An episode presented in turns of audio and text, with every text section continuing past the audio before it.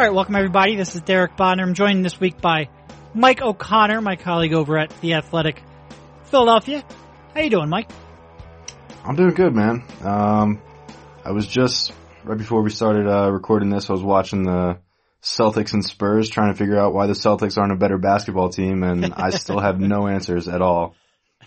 yeah, they they will go through stretches for weeks at a time where they look very, very good, and then they'll drop four in a row. Granted, three of them now against pretty good competition and the Charlotte Hornets. Um, but that collapse the other night against Charlotte when they held that big lead hanging in the fourth quarter and they got smoked. They are a team that feels very volatile. Um, a little bit like the Sixers at times, uh, where they can be up or down. All the Sixers lately have been way more up than down. But they're a team where I think every other fan base, every other top team, Toronto, Milwaukee, are looking at like, we can beat them. They're, they're much weaker than we thought. We had a better chance than maybe would have thought before the season started. The Sixers, yeah, we'll see. Um, I think there's still a lot of acknowledgement that Boston tends to bring out the weakest parts of the Sixers. Some of that narrative, of course, may have changed this past week, and that will be a focus of this podcast, of course. But yeah, I, I think I think the Sixers did make up some ground in the in the narrative uh, department this week for sure. I mean, there I, I wrote about it in my preview piece, but it just felt like there was such a psychological weight heading into that Celtics game. And I mean, if they would have lost, and especially if the game would have continued like it did in the first half and they lost handily, that would have been, I think, a huge blow psychologically and just, just in the, the national perception of the Sixers would have, would have taken a, a, drop down. So it was definitely good for them to uh, to finally get that win. Yeah, you know it's funny. You rewatch the Celtics game, and there are a couple things that's that jump out. You know, and and, and we'll get into these more. But first of all, Embiid asserting himself in a way that he hasn't against that team, pretty much ever. Second of all, you had Jimmy Butler there to take advantage of mismatches, and you finally had the Celtics worrying about who they're going to stick a defender on and not just the Sixers doing so. And that was good to see too. But the third is, I mean, they made shots that it seems like against the Celtics, they never freaking make. How many games against the Celtics over the last two years? You know, you're now talking about eight regular season games and five playoff games. Have we said, hey, the Celtics made shots, the Sixers didn't. And quality of shots might have not been that big of a disparity but when it came down to it, Kyrie Irving makes a tough shot against Jimmy Butler that's well defended. In the playoffs, the Celtics made more open threes than the Sixers did. Finally, for once, for really what felt like the first time in those 13 games, the Sixers made tough shots, the Celtics didn't. And that went a long way. And does that, you know, was there too much difference to, between when the Sixers lost by three, you know, back in February and the Sixers won that game? Probably not. Like if you're projecting out to can the Sixers compete against the Celtics in a seven game series, those games, how the, the teams performed in those two games are probably, you have, the confidence level doesn't change all that much, or at least the probability doesn't change all that much, but the confidence level changes dramatically. And the Sixers really need one of those games where those tough step back jumpers by Jimmy Butler fell, where Joel Embiid asserted himself and got to the line and didn't turn it over, where things just went the Sixers' way. And it felt like so many times in that matchup over the past two years, it hasn't. And it certainly does have a drastic impact on the Sixers confidence level, like you said. For sure, for sure. And I thought not, not just making shots for the Sixers, I thought it was big for them that, you know, they were, they were the team that sort of made smart plays and just made adjustments down the stretch when that's normally the Celtics doing that. Um, I mean, the, the Celtics just, for example, they blew a couple switches. There was that one play where uh, Tobias Harris screen for Jimmy Butler and Irving and uh, Tatum messed up the switch and then Jimmy Butler faked the shot and fed Tobias Harris for a dunk. Um, the Celtics had a couple of just strange sequences on the offensive end at the end of that game. Tatum missed an open three at the end, so it was it was funny to see the uh, the roles reversed, where the Celtics were the team that really blew the game in a lot of lot of ways, and uh, the Sixers were making all the right plays. Yeah, yeah, it was. Um, all right, so I guess we'll start off with Joel Embiid. Um, obviously had a monster game. Uh, ended up with 37 points, 22 rebounds, 4 assists, only 3 turnovers, which when you consider the number of possessions he used, 3 turnovers is a really low number. 20 of 21 from the free throw line. You know, when you look at Embiid's performance, and it, it's, this is a very poorly timed podcast where we have to talk about the Atlanta game as well, and, and you, there's a, a little bit to bring you down. But when you look at his performance, there are certain points in the game where, you know, the Sixers were faltering many points throughout the first really three quarters of that game. And Joel Embiid really almost single-handedly kept them close, like kept, gave them a puncher's chance at the end, which Jimmy Butler, of course, then took advantage of. But you know, Embiid scoring like 10 out of 12 points for the Sixers, his own personal 8-0 run, things of that sort that MVP caliber players do. And it really was, you know, for a team that has had his number, and we've talked so much time, if you want to beat the Boston Celtics, you can't have Joel Embiid outplayed by Al Horford. Uh, you have to get your best player to the point where he is the best player on the floor. And that hasn't been the case for a long time. That was very much the case against the Celtics. And if you want, you know, we talk about shot variance and shots going in, shots not going in, things of that sort. To me, the one thing that was really different is Joel Embiid. And he really did a good effort. You pointed this out, I think, in your um, observations the day after. Um, when I rewatched it, it was really evident. Where he was receiving the ball on his post-ups was drastically different than where he has. When he only has to make one dribble and a move rather than two or three or four dribbles, the world is just so much easier for him. Um, and I thought he did a really good job of, of that against the Celtics. And in the first quarter against the Hawks before it all fell off the rails. Yeah.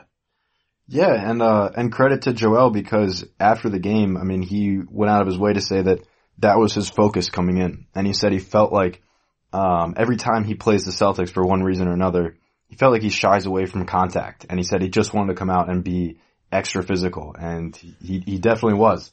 Um yeah, I mean, I, I pointed this out in, in that piece, but I feel like one of the reasons that Horford and Baynes are able to stop him uh, so well, at least in the past, is because they're they're so strong, you know, containing Joel off the dribble.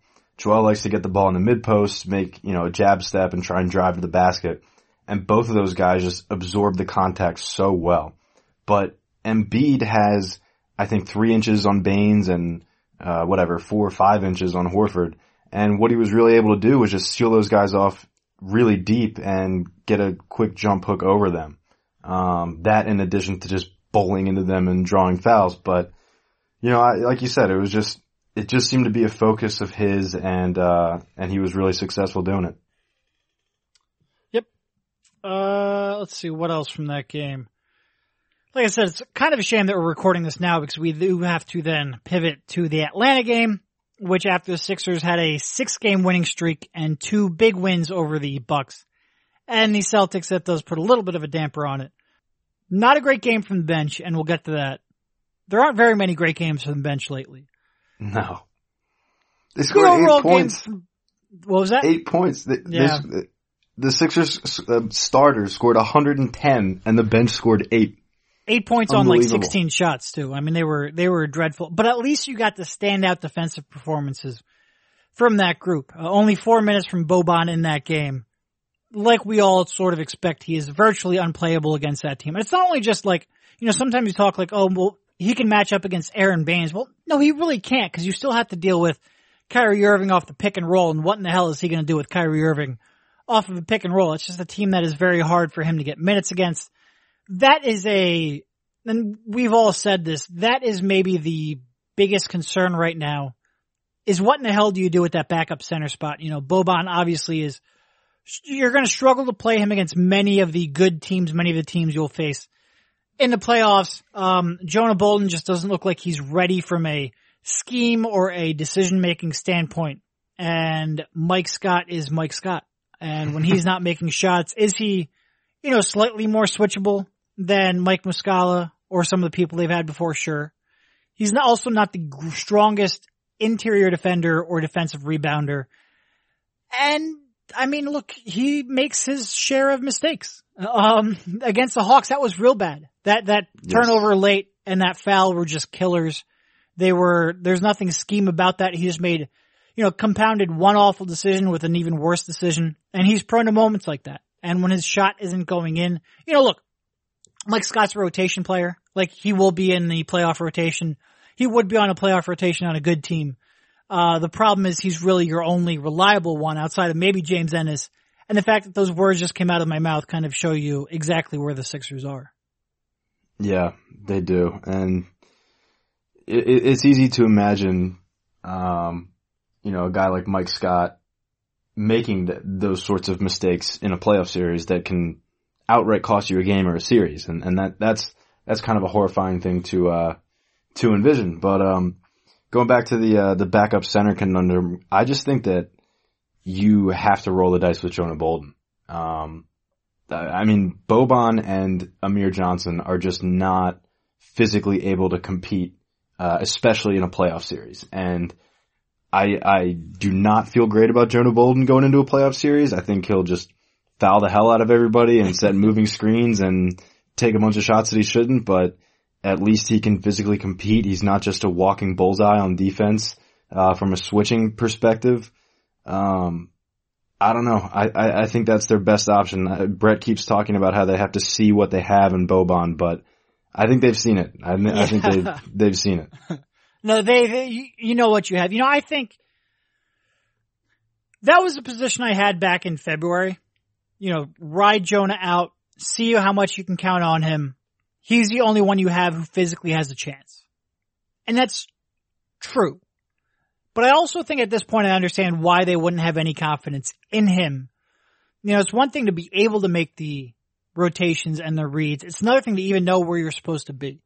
And it's real, like, I, I understand when coaches don't like putting out players who they don't have confidence in their decision making. Like, I, I, I get that. I think they're going to end up going small a lot.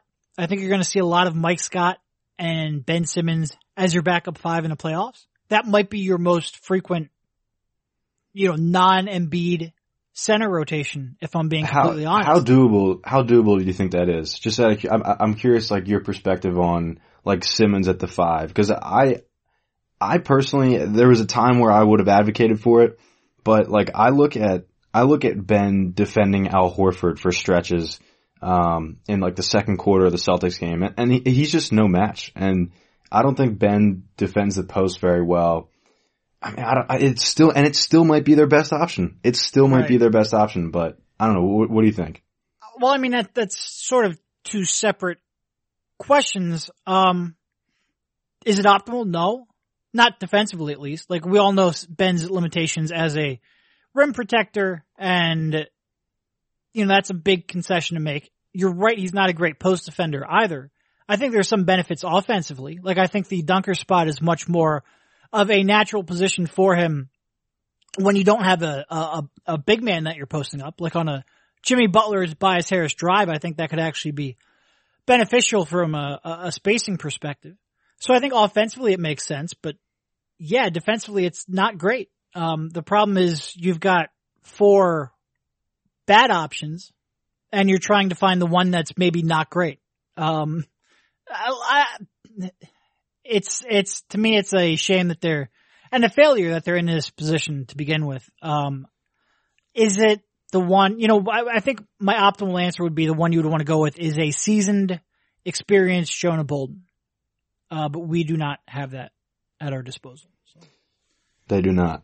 And, uh, yeah, it, it, it is something that I think the front office deserves a little bit of, of grief for. I mean, for sure. Yep. not going out and signing a real backup center this summer was a really strange move. I was surprised to see Amir Johnson back, even if that wasn't totally a basketball decision, if it was more just because everybody likes Amir and they want him around. But I mean, I think you know, they thought I mean, Mike Muscala was going to be legitimate. Yes, which was n- incorrect. Um, but yeah, and you know, you just have a like Joel Embiid. We all pencil him in to miss twelve to fifteen games every year, and you know you're going to need quality backup minutes at that position, and just just definitely definitely a a mistake by the front office to not get a real backup center this summer. Yep. Yep. Um, yeah. No, it's, it's, it's, it's as much as, I mean, the whole bench, like really, it, James Ennis, we've said this, I think, on the last podcast, but he ran away from the tournament and he is shooting, what is he up to? He's up to an even 30% in his Sixers career from three. You expect that to go up. You expect that to approach his career average of 35%, but he's not lighting the world on fire. But he's far and away run away with that backup wing tournament. And then, I mean, TJ and Boban are very situational, ineffective 75% of the time type of players. And that's not exactly the, you know, seventh and eighth man you want to have in your playoff rotation. Um, but hopefully the, uh, the starters can log heavy, heavy minutes. All right. So I guess moving off of that, before we have to get in that dreadful Atlanta game, overall thoughts on the pairings that Brett has sort of settled on here now, where he brings in I mean, again, let's try not to focus so much on the bench because we know that they are insufficient, but where he brings in Boban, TJ, and Mike Scott and as a first subs to pair with Jimmy Butler and Tobias Harris, and then later brings in JJ Redick, Joel Embiid, and Ben Simmons to pair with, what is it, Mike Scott and James Ennis. So those kind of two five man pairings that he's seemingly settled on now as the stagger rotations. Yeah, I'm not 100% sure what to think of it yet. I think we need to see a little more of a sample, but, uh, I don't particularly love it. Uh, if, if I were in charge, I think the way I would stagger it is, uh, Butler and Embiid together and then Simmons and Harris together. Um, I just think the, that. And then where, where, where do you float JJ to? Uh, mostly with the, with Embiid and Butler. Okay. Um, and let Simmons and Harris try to, uh, try to run the show with, with three bench guys and just fly up and down the floor. Um, but yeah, I mean, with playing Simmons and Embiid together for the entire game, I mean, those two guys not getting a minute separate from each other, I think is a little strange just because we all know how much their two styles conflict, obviously. I mean, Ben wants to fly up and down the floor and for Joel, you need to slow it down and feed him in the post and then you have to worry about Ben spacing off of him. I mean, he just makes Joel's life a little bit harder. Um, and I guess, you know, the counter argument is that I think it's been really good for Butler, uh, and to a lesser degree Harris. Um, we've seen Jimmy now, I mean, I think each of his last five games, he's scored over 20 points and been really good and really found, uh, his place in the offense and looked really comfortable. Um, and maybe that's something that, uh, that just, you know, not being with Simmons and Embiid all the time is helping him with that. But I just think that you have to cater to Joel more so than anyone. And having Simmons with him is definitely going to hurt him. Uh, and it's, it's definitely not helping Ben with, you know, just the, the way that Ben likes to play. So I'm, I'm not very optimistic on it. Maybe it's just an experiment thing on, on Brett's part, but I can't see that being, uh, the optimal, the optimal combination in the playoffs. Yeah. I mean, I certainly think, um, that it was a move to get Jimmy Butler going and, and specifically to get him more aggressive.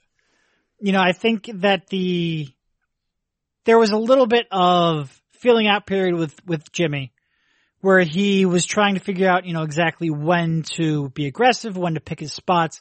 And I think removing Simmons, both because of his floor spacing, but also because of how much he has the ball in his hands, you know, Jimmy is going to have much more of a shot creation and initiation responsibility when he's paired with TJ McConnell than when with Ben Simmons.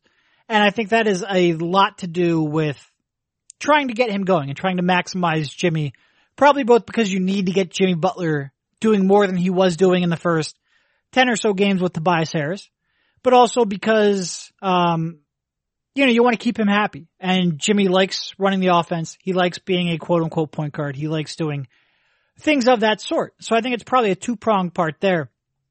And I think it did help. You know, I think that there was moments from, from Jimmy that we haven't seen previously to that, especially after the Tobias Harris acquisition. It seemed like there was a little bit of a feeling out period. So I think from that perspective, it was fine. But I agree with you that the question has come down to how much does that maximize Joel Embiid? And, you know, we've talked about that fit with them for a long time. Is that trade off worth it?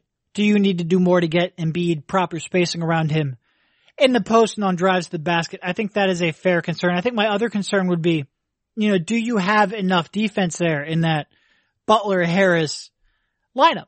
Um, and I don't know. You know, I'd, I'd really have to dive into the numbers there to see how well they're playing. Off the top of my head, I do worry about that. But those would be my two concerns, maximizing Embiid and then also maximizing or keeping them competitive while Joel Embiid and Ben Simmons are both on the bench. Yeah, for sure. And and uh, the other thing that uh, we forgot to mention is that when you play uh, Joel and Ben together, you have to have like a couple minutes in there somewhere where TJ is also playing with them, just because they have they only have eight guys, right? And uh, and that that spacing is not very pretty, and it doesn't doesn't help anybody. Nobody is really to be able to operate well in that uh, in that environment. It is worth noting, for as much as we talk about the Embiid Simmons fit, and and specifically in maximizing Joel, the net ratings when those two are on the court over the last two years have been outstanding, uh, pretty consistently That's true. outstanding too. So for as much as as maybe from a a you know a conceptual fit uh, and certainly a stylistic fit, maybe their defense is just so good that yeah you might not get quite optimal Joel Embiid in the post, but you can make up for it by being a the best version of the Sixers you can be defensively. So maybe that is um you know that is offsetting that a little bit. That's true. That's true as well. Let's Um, see. Jimmy Butler usage in that lineup is actually only a 22% usage rate. Huh. That's interesting. I would have thought that would have been higher. Uh, looking through the numbers. I mean, it is true that a lot of Jimmy's scoring lately Comes has just late been in the like fourth uh, quarter. yeah, erupting with in the, the fourth starting quarter. lineup. Yeah. Yep. Yep, that's interesting. Uh, may, may, he is certainly handling the ball more. I guess he's not finishing plays quite at the level that you would expect. Um, he has a 72% true shooting percentage with that lineup, which is obviously outstanding. Uh, but not finishing quite as many possessions as we would have expected. But like we just kind of talked ourselves through, he certainly makes a lot of plays in the fourth quarter, and that is largely with the starting lineup, or at least much of the starting lineup on the court with him. So interesting. Would be worth a deep dive on those numbers, which I'm not going to do in the middle of a podcast because I came unprepared. Uh, but certainly something worth inspecting. Um, these Embiid Simmons two man lineup, two man pairing, plus 7.6 net rating this season. And that was a plus, yeah. When slow internet connections screw up a podcast, hurry up. Are you looking for what it was last year? Yeah. I'm just getting a spinning dial on NBA stats.nba.com. I think it was about the same. Perfect about the same. podcast. Way to go, NBA.com. Thank you. We've we've looked at those numbers so many times. We should have You would think it should be now. on top of my head. Absolutely. Yeah. Let me take away some of the filters. Mhm. Nope. Fields are blank. What in the hell? All right, fuck it. We'll just, it, it was a good number last year. Moving on. It was a big number. A big number. The biggest numbers. Bigly number. Um, all right, let's go on to that Hawks debacle. Uh, but real quick before we do that, a word from our sponsor, betonline.ag. March Madness is here with multiple games daily. Get your game on with betonline.ag. Go online or use your mobile phone to sign up today at betonline.ag and try in-game live betting where you can participate with all the action with every play. And remember, use a promo code CLNS50 for a 50% sign up bonus. Once again, go to clnsmedia.com slash sixersbeat and use a promo code CLNS50 for a 50% sign up bonus. That's clnsmedia.com slash sixersbeat, promo code CLNS50 for that 50% cash back bonus. BetOnline.ag, your online sportsbook experts. Okay, so, um, Atlanta. How much do you care about that dreadful loss to Atlanta the other night? Very little. Um, I do think there were a few things to point out. First thing, the remarkable ease with which every Hawks guard beat every Sixer defender off the dribble. I mean, it was just like, Plus 15.6. There, I got it. wow. Got it. All right, go. I'm sorry. Go. Uh, anyway, yeah. Every Hawks guard pick any Sixer defender on a switch, whether it was, uh, Jimmy Butler, Tobias Harris, Mike Scott, anybody. Take them on a switch, just blow right by them, uh, draw in Joel Embiid and kick out to the corner to a shooter or dump it off to a big man for a dunk. Um, that was the entire game. Rinse, repeat. And it's a long. Well, now hold on. They they also tried to then trap the pick and roll, and then they dumped it off to the roll man or kicked it out then, to the corner. Rinse, yeah, repeat. Yeah. Exactly. Um, and that you know we've been talking about it all year. They don't have anybody that can defend point guards, and you, you have to worry what that would mean in a playoff series with, say, the Nets that have three really, really good point of attack ball handlers and creators. Um, yeah, I mean, that, that, that's really what that whole game was. I mean, obviously the Sixers didn't appear really interested in playing defense, and if they were, it would have been a different story. But, I mean, that's a huge concern, and that's, that's been there all year. That's nothing new. Um, the other thing that I found really interesting, and it gave me flashbacks to, uh, you, maybe nobody even remembers this game, but like maybe their second game of the year, their third game of the year, they played Atlanta at home, and Lloyd Pierce just had the Hawks completely ignore Markelle Fultz yep. off the ball. And would send, like Kent Bazemore was guarding him at one point, and Fultz was in the corner, and, uh, Bazemore was on the opposite elbow. Like, that, like, does that not feel like three seasons ago though? Like, Brett very oh, often does. brings up, you know, I've had three different teams. And at some point you're like, Brett, can you just stop saying that? Like, we, we get it. You've made a lot of transactions. But when you think about Markelle Fultz starting an NBA basketball game for the Philadelphia 76ers, and JJ Redick coming off the bench in the first half, but starting the second half, like, whew, boy, that feels like so long ago. It just, it, it amazes me every time we bring something like that up. Go ahead. And by the way, at the beginning of the season, that Sixers team stunk. They would have been the fifth or sixth seed if they didn't make any trades. I had to watch one of those games a while back. I'd rewatched one of the games and I just thought, wow, that team had absolutely no juice. Anyway, um, yeah, one of the things that, uh, that Lloyd Pierce did last night was he did the same thing to TJ McConnell that he did to Fultz and just had his defender completely abandon him. Um, and I thought that was interesting. I, I think that's another thing that, uh, that teams are going to do to TJ in the playoffs. And I, I don't know what the Sixers can do to counter it. And one thing they did in Milwaukee was they had TJ just like flash to the elbow and TJ would just take like a 14 footer off the catch. And that kind of worked, but it's still really concerning that both of your point guards, your point guards have to stand in the dunker spot when they play off the ball.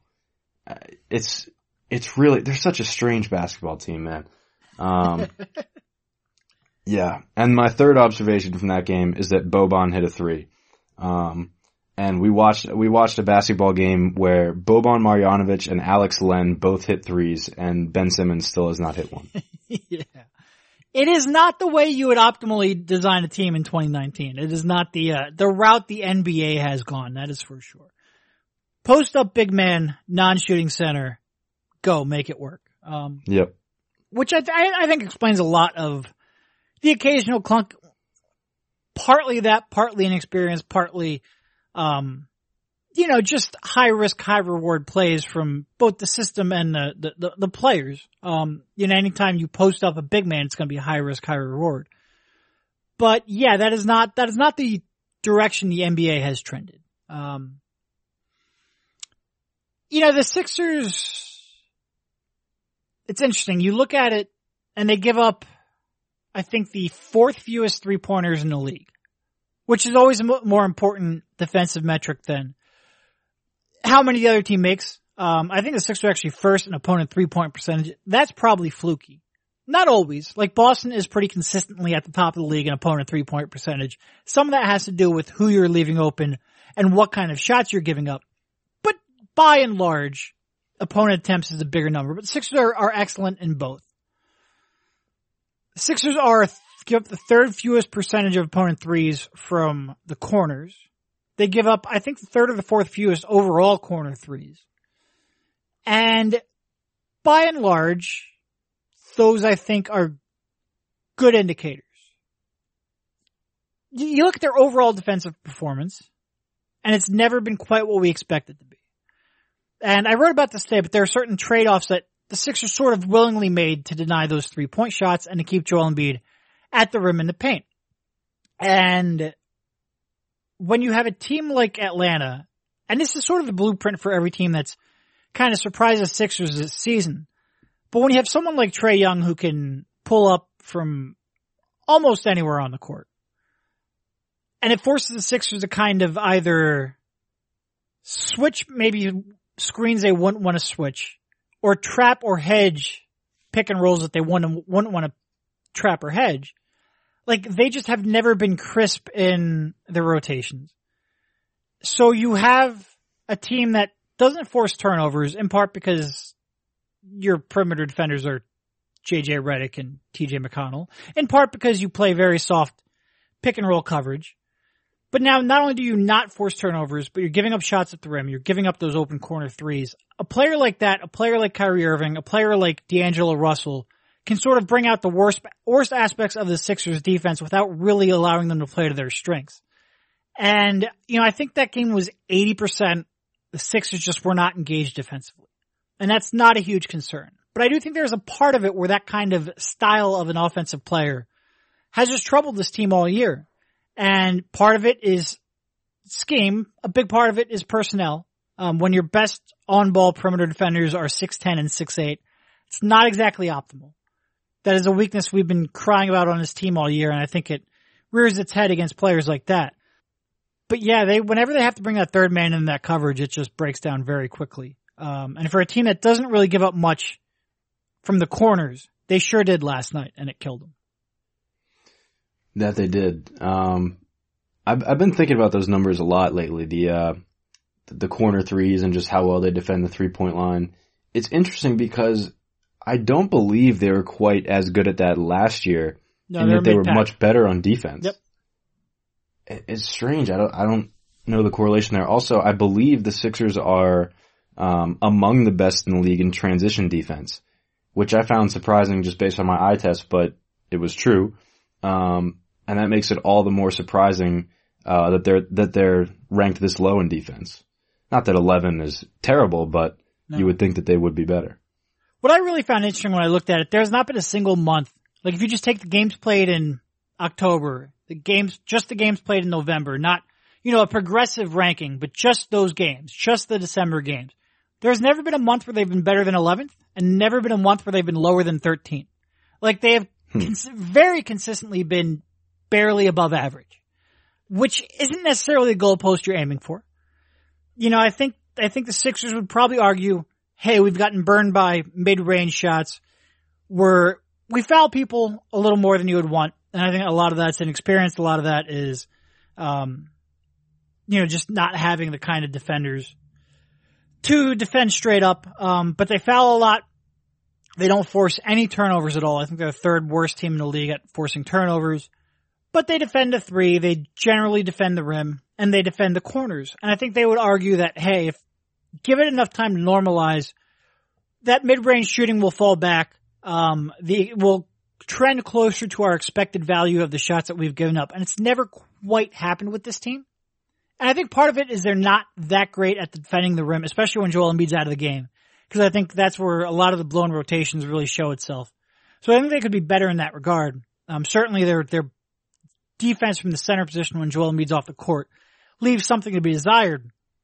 But yeah, this is a team that has never really felt like it has quite the bite defensively.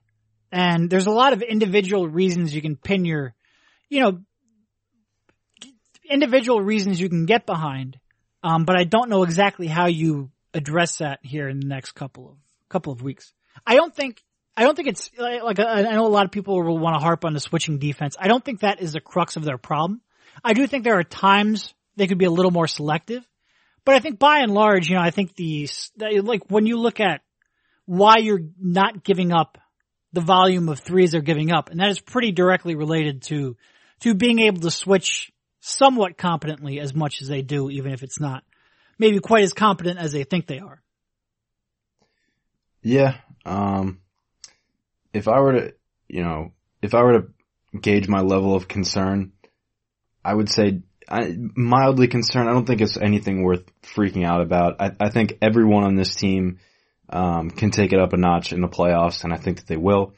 Um, it really has been surprising how much Jimmy Butler has coasted on defense, but I think that he clearly has another gear, and that we'll probably see that in the playoffs. Um, Simmons at times takes plays off. I mean, Embiid has had a couple of nights like this, like Oof. last night in Atlanta. Oof. So, I don't know. I, I think they clearly have another gear. There are some foundational issues, but, um, we'll see. We'll have to wait and see. Yeah, I mean, I, I, I think number one problem with the team defensively is lack of on-ball defense.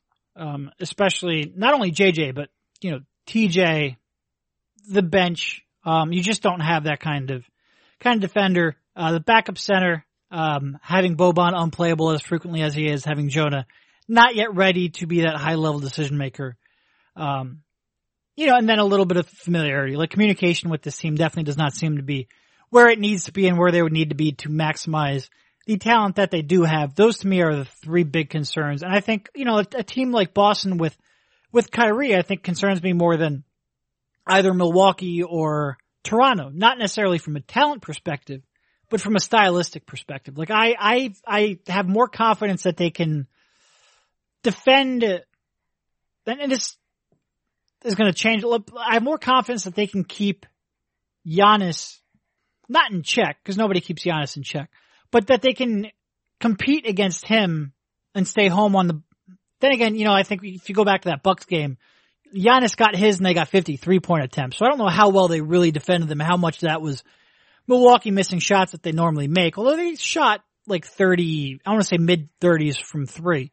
Um, but from a stylistic perspective, I'd rather stick Joel on Giannis and live with everyone else than try to figure out exactly what to do with Kyrie Irving. Again, just from a stylistic perspective, not that I think Giannis would average less in a series than Kyrie would against the Sixers. But if you're talking about a delta, I think the Sixers have a chance to compete against that style more than a more than a guy like Kyrie. For sure. I mean, the Bucks are the one team out of uh, those other three, um, Toronto and Boston, or yeah, the other two, Toronto and Boston, where Joel has somebody to guard. Um, you can just stick him on Giannis. Whereas, you know, if you're playing Boston, you have to worry about what Horford pick and pops are going to do to him. Or if you're playing Toronto, you have to worry about what Serge Ibaka or Marc Gasol pick and pops are going to do to him. Whereas with Milwaukee, you just stick Joel on Giannis and you just let him go. Every, everywhere else, every other matchup is, gets pretty complicated. I do wonder if they, if they met in the playoffs, how much could you go to Joel on Giannis? Cause first of all, I think Giannis is the best person for Joel to defend. And I think Joel is the best defender the Sixers have against Giannis.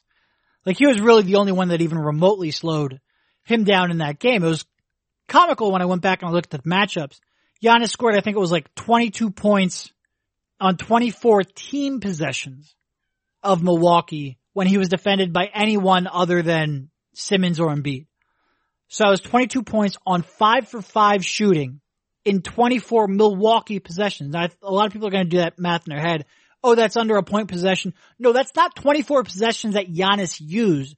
That was 24 possessions by Milwaukee where he scored, I think, 60% of the team's points over that span. And his eyes just lit up. Like it was a parade to the free throw line. When the Sixers didn't foul, they didn't stop a shot. And he just, he just took over. And when you're talking about, you know, 22 possessions over the course of an NBA game is like maybe eight minutes of playing time.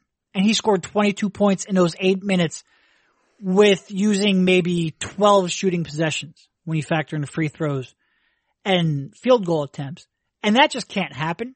So I think Joel Embiid did the best on him of any player on the Sixers. And I think you could credibly say that Joel Embiid is the one most capable of doing that over a seven game series. The question is, can you expect him to exert that kind of energy defensively, chasing Giannis and trying to meet him at the rim? And what kind of impact does that have then on his offensive game and what he's able to give you? It didn't have an impact on him in that game, but can he, you know, I think he ended up defending Giannis like 40 possessions in that game. Can he do that 60 and do that in a seven game series? It's a lot to ask, but it might also be the Sixers' best chance of winning. Yeah, I, I, think there's no doubt it's their best chance, but you're right. Uh, you have to worry that attrition will set in um, with Embiid.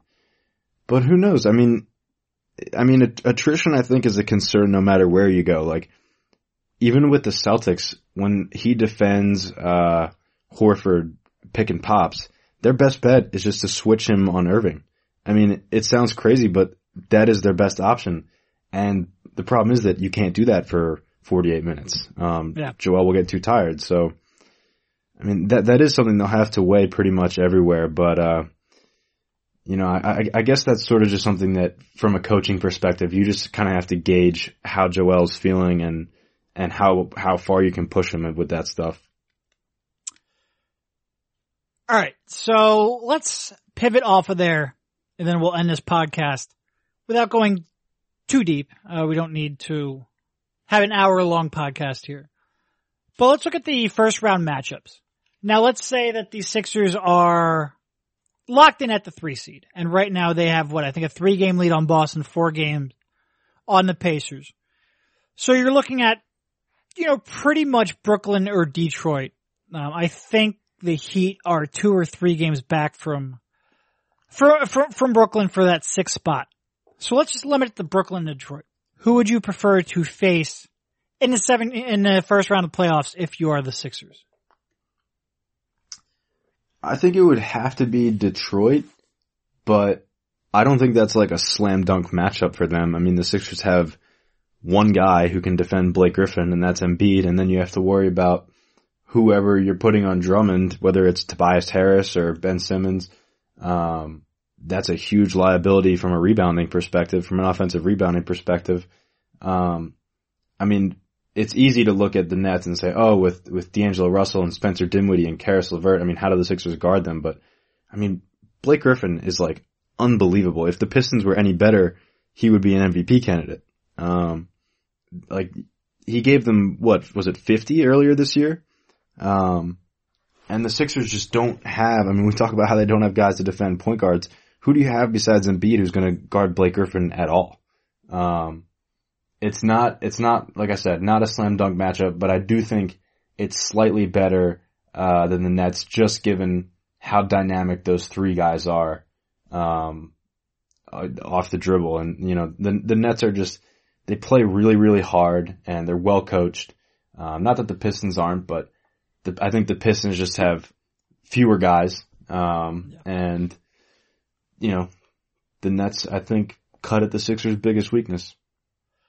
Yeah, that they do. I, I, I think, you know, the Sixers won the season series against the Pistons three to one, winning the last three games.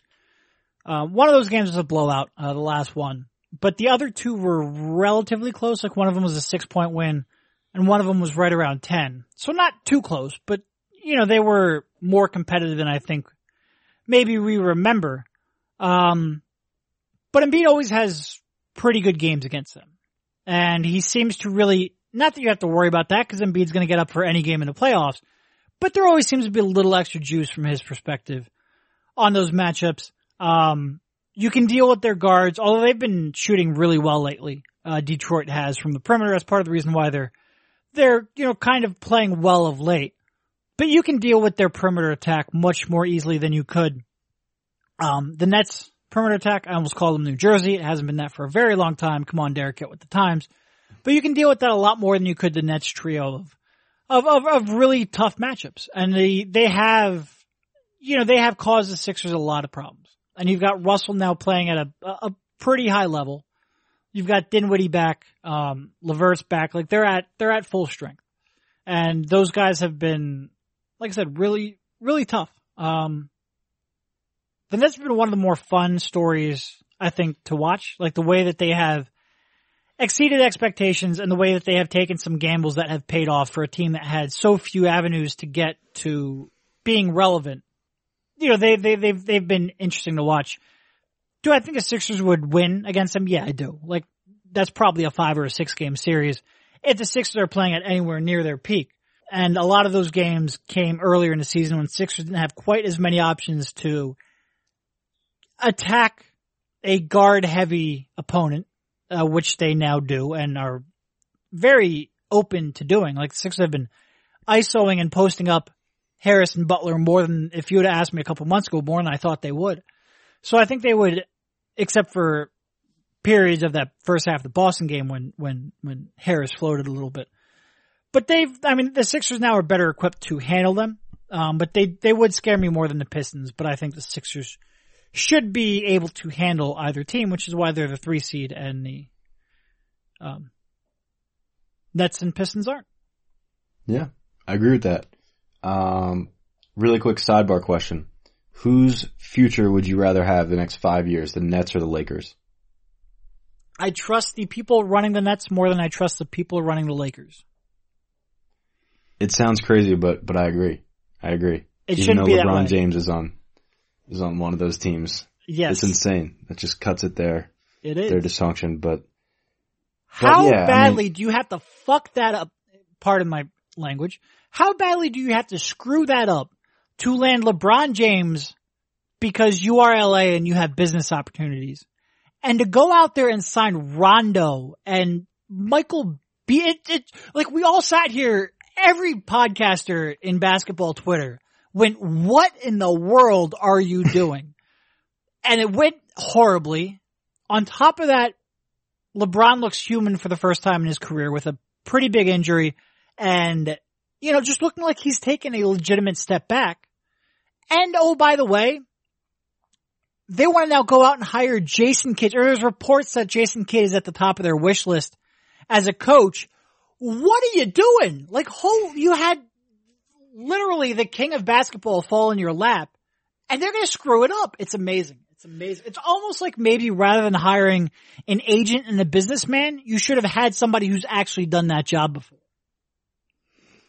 it is it's unbelievable. I can't say I'm not enjoying it, but uh, oh, it's great. It's fantastic. It's fantastic. it was great. It was so great last summer when the meme team Mike was being Muscala. assembled. I think I saw somewhere that he scored like 28 points over the course of 11 games, something like that. Shooting like 20% from the field. Yeah. Yeah. Yikes. Way to go. You gave up a legitimate piece to get him to. Good job. Good job. Yeah, they did. They did. Um, yeah. No, that, that has been a fun story to watch unfold. And Brooklyn still now finally has their own draft picks, right? Like they're out of that hell. yes. Right, right when they finally got picks. good, they have their own draft picks, which is Yeah. perfect timing. But what what are you gonna do? Be like, no, we don't want D'Angelo Russell to, you know, take a step forward. Um, you can't stop that. So yeah, I think they've made a lot of really smart moves on the margins that have worked out. And for a team that has, you know, had really had so few options, and now they're going in there. Do they have room for one max slot or two this summer? I think it might be two. Uh, Well, if they max D'Angelo Russell, then I think it's only one. oh, okay, they would have to announce him to have two. I believe so. Could be wrong. Um, you know, but I mean, everything from the um, Dinwiddie renegotiation and extension, like they they've just they've they've made a lot of wise moves and they've consistently hit on those, and all the props in the world because they started off from a disastrous starting point. So good for them. Good for them. Totally. And I would rather rather face the Pistons. Going back to the original question that we asked 20 minutes ago. Anything else? Uh, no, not too much else. Just, uh, just gonna go back to enjoying the NCAA tournament. There you go. There you go. Uh, I have a lot on DVR that I have to get to. I have not had a chance to fully dive in. Um, and Murray State is out. So what even is the point of college basketball life anymore? But thank you for jumping on, Mike, and we will talk to you soon. Sounds good, no problem.